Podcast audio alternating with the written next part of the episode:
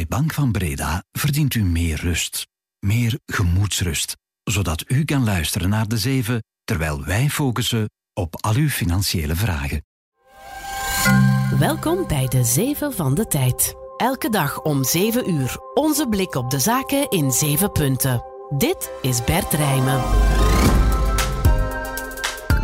Goedemorgen. De stikstofproblematiek zet een groot project van Indaver in Antwerpen op de helling.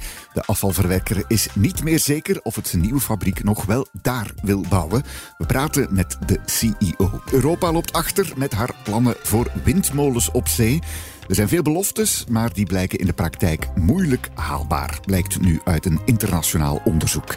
En Google presenteert zijn nieuwe AI-model dat naast tekst en audio ook code, beeld en video kan bekijken en interpreteren. Overtreffen ze de marktleider ChatGPT. Het is donderdag 7 december. Welkom. De Zeven van de Tijd. 1. Antwerpse afvalverwerker Indaver plant een grote nieuwe fabriek, maar is niet meer zeker of die wel in Antwerpen zal worden gebouwd. Het gaat om een investering van 250 miljoen euro, niet onbelangrijk dus. Wel, we zouden heel graag de grote fabriek in Antwerpen bouwen. Maar op dit ogenblik is het natuurlijk wel zo dat de rechtszekerheid omtrent het verkrijgen van vergunningen en het behouden van vergunningen een probleem vormt. Paul de Bruiker is CEO van Indaver. Het uh, stikstofakkoord dat men uiteindelijk bekomen heeft, is nog niet omgezet in wetgeving. We wachten daarop. En dat zal uiteindelijk natuurlijk een impact hebben op onze beslissing of we al dan niet voor Antwerpen kunnen kiezen. Maar op dit ogenblik is het evenwicht tussen uh, wat men ons vraagt op het vlak van vergunningen en wat we kunnen, wat weg. In de nieuwe fabriek van Indaver zouden kunststoffen worden gerecycleerd tot nafta. Een basisgrondstof is dat voor de petrochemie.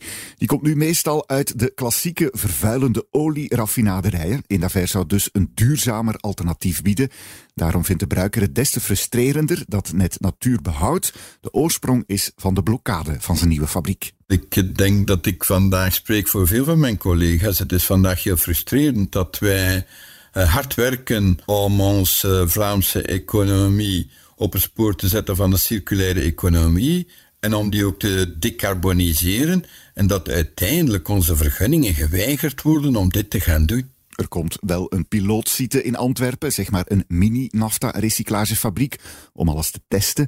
Maar The Real Thing, dat de grootste in zijn soort in de wereld moet worden, komt dus mogelijk ergens anders. Er zijn op dit moment heel wat alternatieven. Hè? De landen rondom ons uh, die zwaaien met uh, subsidies. Dus uh, allocaties geen gebrek. Hm?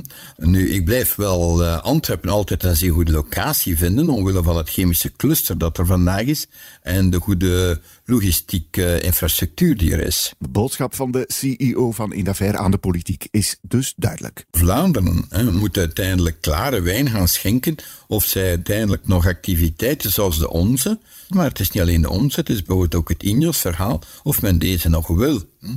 En of men deze nog wil vergunnen.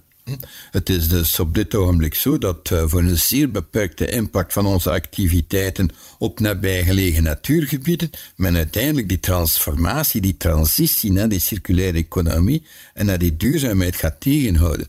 Dat begrijp ik niet. Indaver wil uiterlijk binnen acht maanden kunnen beslissen over de nieuwe locatie. 2. Euronext Brussel heeft nog niet beslist welk aandeel uit de Bel 20 zal vallen zodra het volgende week even de Bel 21 wordt. Toch opmerkelijk. Daarmee houdt de Brusselse beurs ons nog wat langer in spanning. Want we hadden eigenlijk gisteren een beslissing verwacht. Je hoorde het hier al in de 7. Volgende week wordt de bel 20 even de bel 21. Omdat chemiereus Solvay in tweeën splitst. Eén stuk blijft Solvay, het andere wordt Scienceco. Ofwel valt de nieuweling Scienceco dan automatisch uit de bel 20. Ofwel valt het bedrijf met de laagste marktwaarde eruit. En dat is waarschijnlijk beeldvormingsgroep Barco. Op maandagavond kijken we naar de slotkoersen van Scienceco en de overige leden van de graadmeter, zegt Benoit van den Hoven, de CEO van Brussel. Die weet in ieder geval wel hoe hij ons op het puntje van onze stoel moet houden. 3. Er komt een breed gedragen ban op Russische ruwe diamanten vanaf 1 januari.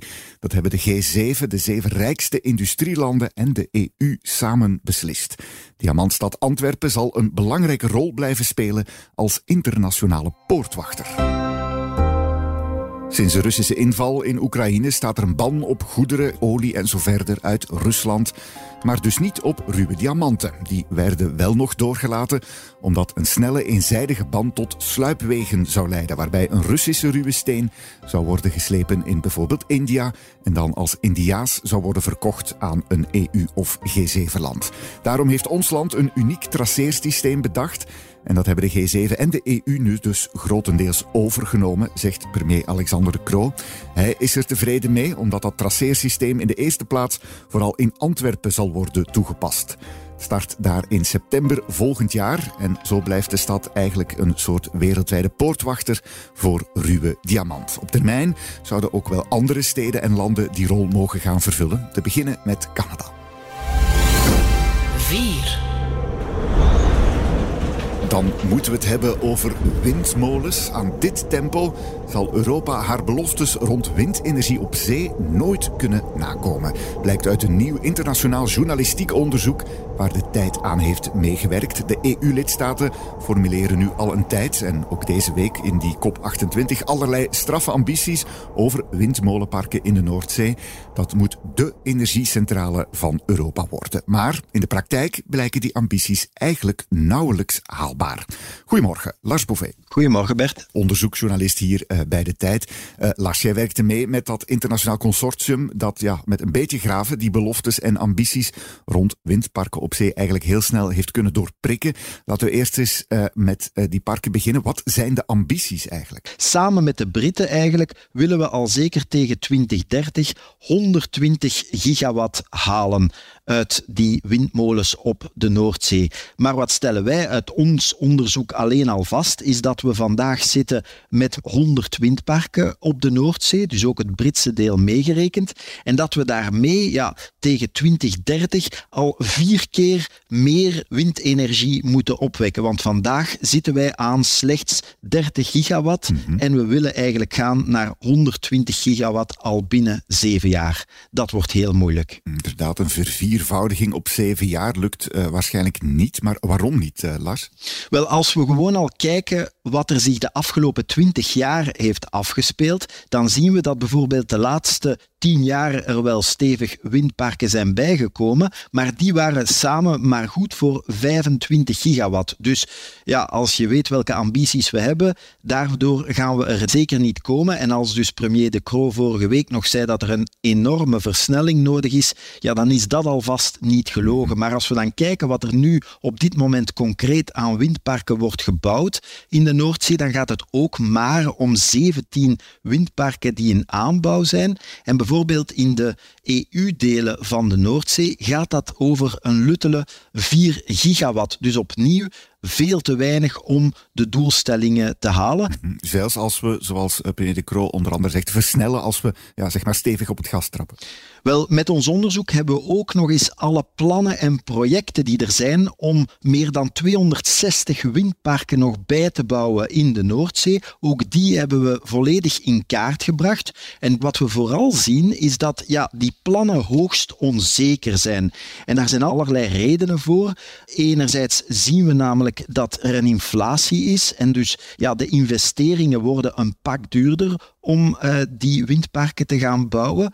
Er zijn allerlei administratieve struikelblokken, omdat die mogelijk de Europese uh, regels uh, schenden. En er is ook niet genoeg havencapaciteit om al die turbines te gaan bouwen. En ook er zijn te weinig schepen om dat op dit moment te doen. Heel wat struikelblokken dus voor de plannen die op zich dan al niet volstaan om de doelen te bereiken. Bedankt uh, toch, Lars Bouvet. Graag gedaan. 5. Waar kijkt onze redactie nog naar uit vandaag? Dat is de analistendag van B-kaart. Die begint straks. De staal multinational uit West-Vlaanderen zal dan zijn waterstofplannen uit de doeken doen. Voorkennis. Naast staaldraad voor champagnekurken en ijzerdraad voor autobanden maakt Bekaert ook high-tech gerief zoals membranen die gebruikt worden in machines waarmee waterstof wordt geproduceerd. En dat is een stevig groeiende business. En om dat toch even te schetsen, vorig jaar boekte Bekaert een totale omzet van bijna 6 miljard euro. En nog maar amper 15 miljoen daarvan kwam uit die membranendivisie. Maar intussen zou dat al zijn toegenomen tot een half miljard. Dat voorspelde de financieel directeur van Bekaert eerder al dit jaar. Straks horen we dus of de toekomst van de staaltechnologie-reus eigenlijk ligt in waterstof. 6. Gemini is our largest and most capable model. It means that Gemini can understand the world around us in the way that we do. Gemini begrijpt de wereld zoals wij mensen dat doen. Google heeft zijn nieuwste AI-model voorgesteld. Gemini dus. Het zal gebruikt worden als het brein van Bart. Dat is de chatbot van Google. Die kennen we nu al even als de lichtjes achterlopende concurrent van marktleider ChatGPT. Maar de dingen die Gemini kan, die doen toch zelfs de monden van onze technologie-redacteurs even openvallen. Wint Google DeepMind met Gemini dus het straks van OpenAI met ChatGPT. Goedemorgen, Roland Legrand. Dag Bert. Technologie-expert hier bij de tijd. Je hebt al eens een preview gekregen van Gemini Roland. Wat kan die allemaal? Wat heeft jou het meest verbaasd? Wel, het is toch ja, iets aparts geworden, omdat Google dit heeft getraind van meet af aan, niet alleen met teksten, maar ook met video, met code, met audio. En dus al die modaliteiten die zijn van bij het begin samengenomen. Het gevolg is dat, tenminste toch volgens uh, Google DeepMind, dat dit systeem echt heel genuanceerd kan omgaan met informatie en met interacties. Dat het eigenlijk een beter begrip heeft van de wereld. Kan je daar zo'n voorbeeld van geven? Wel, een heel boeiende demonstratie die ik zag ging over huiswerk maken. Dus dat was eh, de situatie van een ouder en die kijkt een beetje machteloos naar een moeilijke fysica-taak of wiskunde. Ja die door de scholier moet gedaan worden thuis. En het systeem kan naar een handgeschreven oplossing kijken. En dan zeggen van, ah ja, je hebt die formule, die staat erin, die is correct. Maar de berekening, die klopt niet. En dan uitleg geven van, ja, wat zijn de principes die eigenlijk achter dat huiswerk zitten, de theoretische principes. En het systeem kan vervolgens ook nieuwe oefeningen bedenken om te checken of dat de student of de scholier het uh, helemaal begrepen heeft. Mm -hmm. Handgeschreven teksten lezen, dan de rol van leerkracht overnemen en dat allemaal op een vlotte manier. Video's bekijken en begrijpen wat daarin gebeurt, de achtergrond daarvan kennen. Allemaal uh, dingen inderdaad die je ChatGPT toch nog niet ziet doen op dit moment. Overtreft uh, Gemini dan de concurrentie? Wel, er zijn een heel aantal maatstaven om ze met elkaar te vergelijken. Mm -hmm. Daar blijkt uit dat toch in een heel aantal gevallen Gemini het beter doet dan ChatGPT. Niet spectaculair veel beter, maar toch wel net iets beter telkens. Uh, zeker wat uh, audio en uh, video betreft, ja, waarschijnlijk omdat het daar van bij het begin mee getraind is, scoort het heel goed. En dat maakt ook de interactie mogelijk. Bijvoorbeeld het systeem bestaat in verschillende versies. Een van die versies past op een smartphone, met name een Pixel smartphone van Google. En dat maakt dus ook weer mogelijk om met de camera dan te werken en om op die manier een heel soepele interactie te krijgen tussen gebruiker, de context, de omgeving en het AI-systeem. Benieuwd wat dat gaat geven bij de brede release van Gemini. Dankjewel, Roland Lecran. Graag gedaan. 7. En dan een perfect bruggetje naar onze uitsmijter, want we blijven bij AI. Herken je deze stem? U ziet het goed. The beast is back. Ons land staat in 2024 voor serieuze uitdagingen, maar dat was in mijn tijd ook. De euro en de staatshervorming, dat was geen kattenpies, maar hebben we toen ook opgelost. Als je politieke jaren 90 basics kent, waarschijnlijk wel. Dit is Jean-Luc Dehane, die een campagnefilmpje presenteert voor CD&V. Inderdaad, de legendarische oud-premier die negen jaar geleden al is overleden. Dit is natuurlijk een AI-versie van de Hane, een deepfake, maar wel een vrij goeie, moet gezegd. De mimiek en de manier van spreken is treffend, toch een ongeziene politieke marketing stunt. CD&V heeft de video gisteravond gedropt, PR-gewijs misschien een goede zet, want de Hane was populair en wordt nog altijd gerespecteerd door bijna iedereen. Maar is dit wel gepast? Er komen meteen toch ook heel wat verontwaardigde reacties. CD&V schrijft er onder het filmpje dan ook meteen bij: We doen dit met het grootste respect en hebben vooraf toestemming gevraagd aan de familie. Geniale campagnemove of smakeloze blunder? Ik laat het aan jou over. Daarmee zit deze de 7 er weer op. Maar we hebben bij de tijd nog leuk ander spul klaarstaan. Vanmiddag bijvoorbeeld om 12 uur zijn er de maandelijkse CEO-talks. Deze keer is Ans Tegen van Barco te gast hier op Tour en Taxis. De West-Vlaamse beeldtechnologiegroep gaat door een moeilijk jaar. Ze hadden gehoopt op een revival van de Chinese economie na corona, maar die laat het voorlopig afweten. Chinese cinema's, ziekenhuizen bestellen nog altijd minder Barco-producten. En ook in andere landen, zoals de VS, gaat het wat moeilijker. Hoe gaat Ans Tegen daarmee aan de slag? Stuur je vraag voor de CEO van Barco nu al door via tijd.be. Er staat ook weer een kraakverse aflevering klaar van de Beursvailleurs. De beleggenpodcast is dat van de tijd. Deze keer is profwielrenner Thomas de Gent de gast van host Thomas de Soete.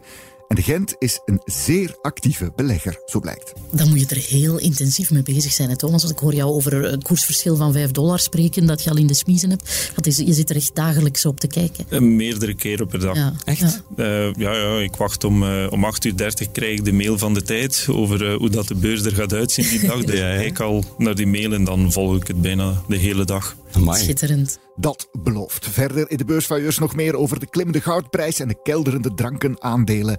Luisteren, zou ik zeggen. Voilà, helemaal klaar nu. Bedankt voor het luisteren en tot morgen. Dit was De Zeven met Bert Rijmen. Productie door Roan van Eyck van op de redactie van De Tijd. Bedankt om te luisteren. Morgen zijn we er weer. Tot dan.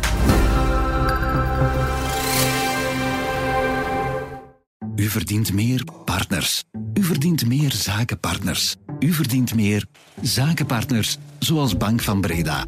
Zodat u echt tijd kan maken voor uw levenspartner. Ook u verdient meer Bank van Breda. Professioneel en privé. Bank van Breda. Enkel voor ondernemers en vrije beroepen.